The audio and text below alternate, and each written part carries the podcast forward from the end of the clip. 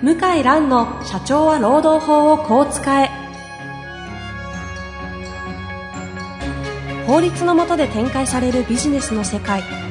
ポッドキャスト社長は労働法をこう使えは弁護士の向井蘭が経営者の立場に立って経営者が知っておくべき労働法の基礎だけでなくビジネスに関する法律の問題を分かりやすく解説します。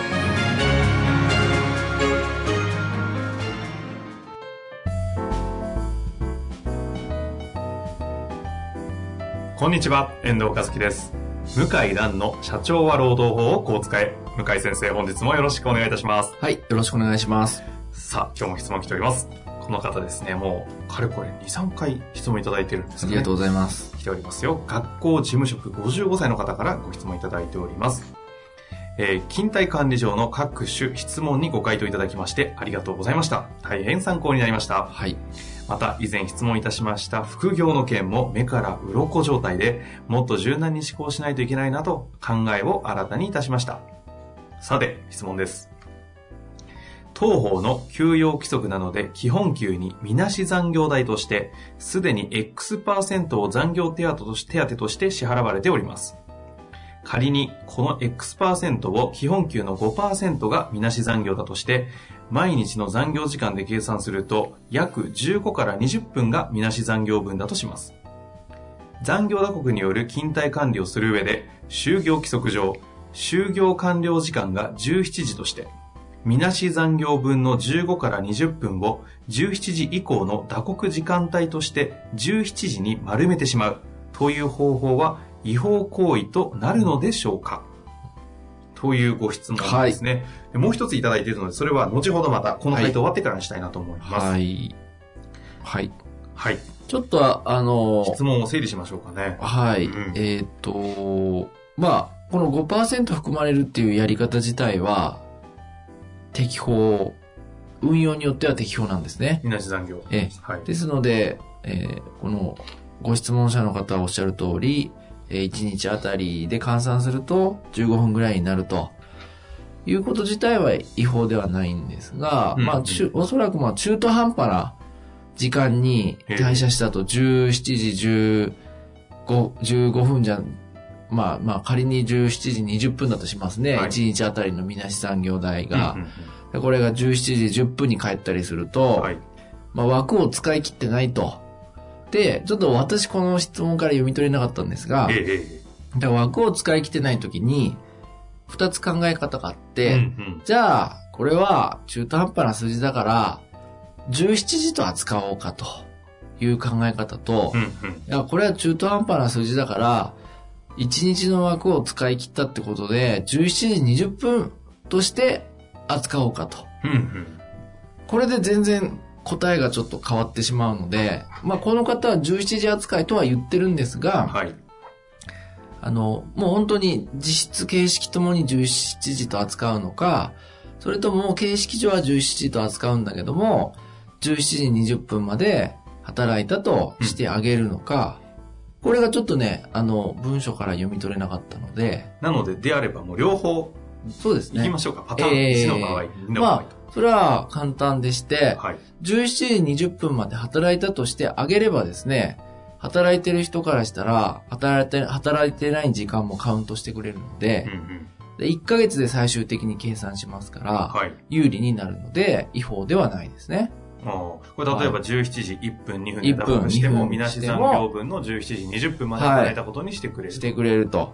うんで、あの、学校法人にはメリットないんじゃないかっていうことですけども、例えば、計算が面倒だから、もう17時20分扱いにして、17時20分を超える日だけカウントすると簡単なんだと、計算が。はいはいまあ、1ヶ月に実は17時20分超えるのはもう数日しかないと。うんうんそうするとすごい楽だと、計算がと。うんこういうのをまあ、要望もなくはないので、うんまあ、一つ合理的かなと思います。うんで、逆に17時にもう切り下げるんだと。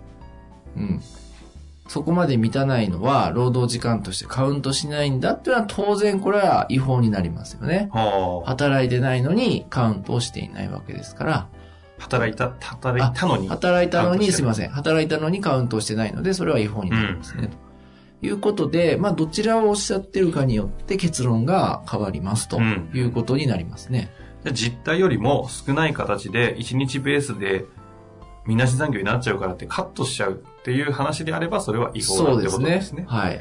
じゃああくまでも労働者サイドにとってプラスになるという判断な方を選ぶんであれば日本には適法になるけど、はい。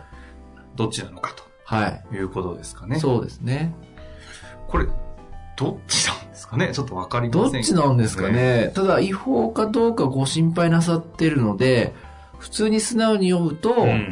17時に切り下げるって意味なんでしょうですかねね。であれば、だと違ですよ法ですね。うんええうんそうですよね。え一日、みなし残業代って一日ベースでの話ではなえ。いではないでですね。すね。月で、月ベースでの計算ですねそうです。そこはしっかり累積してちゃんと計算しなきゃいけないと。はい。うん。なるほどですね。はい。というわけで、今、もう両方のパターン、ズバリご回答いただきましたので、はい。ぜひ、実務の方に活かしていただきたいですかね。はいそして、そして、実はもう一つ質問も来てますので、ご紹介しますね。はい。えー打刻要領についてですが、打刻の行為はそもそも本人しかやってはダメなものなのでしょうか？はい。つまり、本人の打刻忘れなどにより、本人が帰宅してしまった場合、他の職員が代わりに打刻するという行為はいかがでしょうか、はい。よろしくお願いいたします。はいということですね。。はいい。これは、まあ、もちろんん、ですか？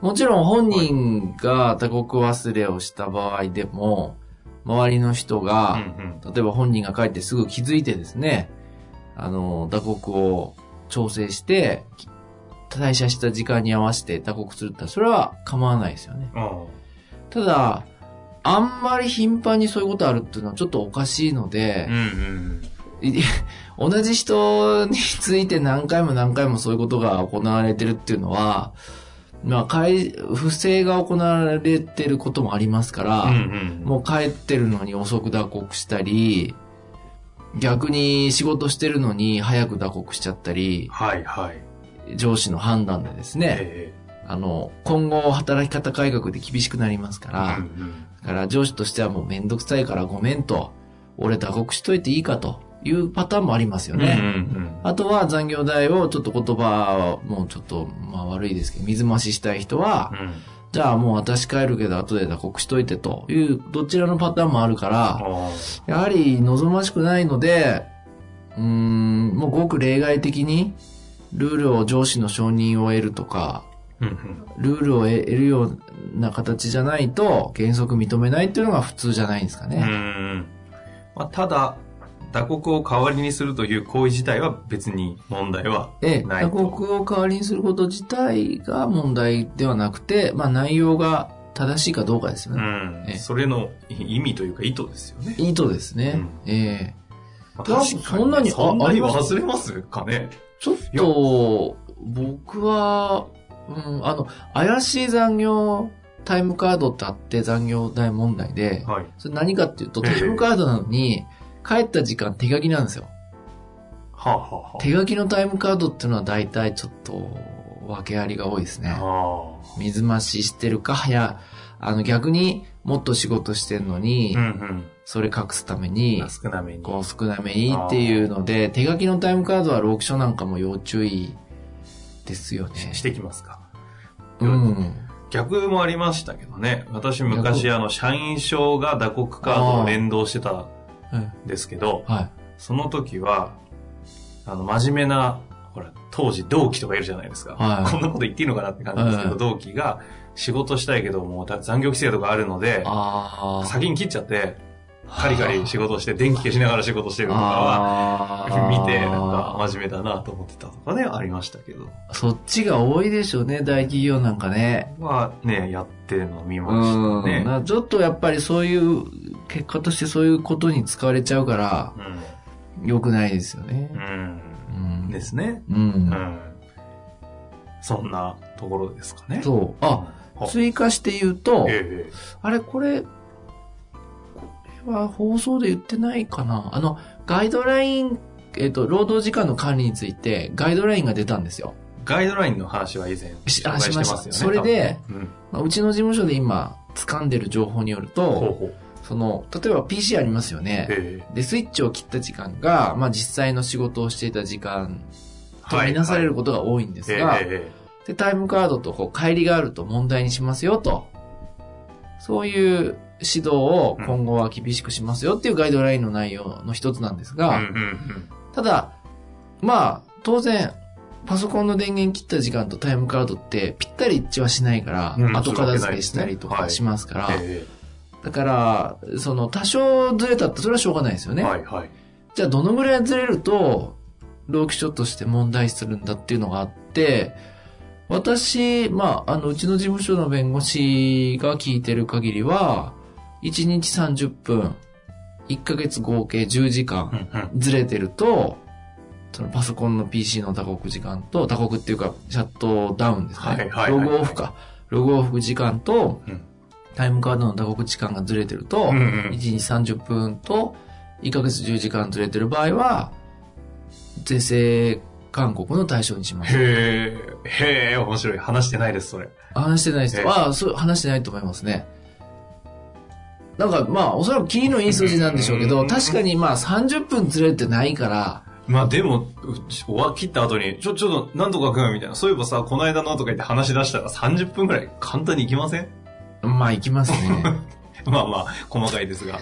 まあ30分と1時、1ヶ月10時間っていうのがまあ両方へ、まあどちらかをみ、に引っかかったらダメなのか、どちらも引っかからない、引っかかった場合だけするのかちょっとわからないんですけなるほど、はいはい。まあ、まあ分かったような分かんないような、まあなん、なんとなく、そういう基準もありかなっていう気がしますけどね。まあ確かにね、感覚的には月10時間もずれなそうですよね。うん。ちょっとやっぱ1日30分だったら1ヶ月に1回とかあるかなと思うけど、10時間？うんなんでってありますよね。何してんのっていうふうになりますよね。確かにね。監督署はだそれを見て、まあ、裏返して言うと10時間以内とか30分以内は、まあしょうがないですねと。うん。まあ、御社の言ってることもまあわからなくはないですよっていうことなんでしょううね。んだ。から結構、なんか、ね、それっぽい情報じゃないですか。はいはいはいはい。なので、ちょっとご参考になればなと思いますね。そこは気をつけていくとはいいうか、こう、はいこの立場のね、その事務職の方であれば逆にそういう観点でチェックするっていそうですね必要に。なっあてくるかもしれなのいと、思うん今ですね後問題になると思いますね。あの、、学校なんか働き方改革の格好の対象になりますよね。ね。ブラック部活とうんか、うん。今も、あと、先生の心の健康はい。の。問題とか、えだから、すごく重要になりますよね。ぜひね、この方現場で最、そういう意味では最前線に立ってる方ですからそうですね。また生々しいご情報ありましたら、ぜひ質問お待ちしております。よろしくお願いします。というわけで、はい今日はね、実務っぽい話で非常に面白かったですが、はい。またぜひ活かしていただけたらなと思います。はい本日もありがとうございました。はい、ありがとうございました。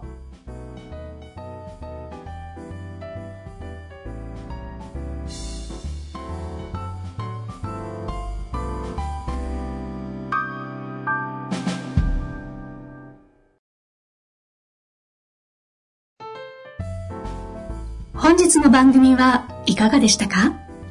番組では向井蘭への質問を受け付けております。ウェブ検索で向井ロームネットと入力し、検索結果に出てくるオフィシャルウェブサイトにアクセス。その中のポッドキャストのバナーから質問フォームにご入力ください。たくさんのご応募お待ちしております。